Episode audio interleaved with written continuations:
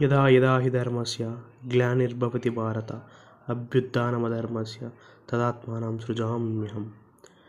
पवित्राणाय साधूनां विनाशाय विधिष्कृतं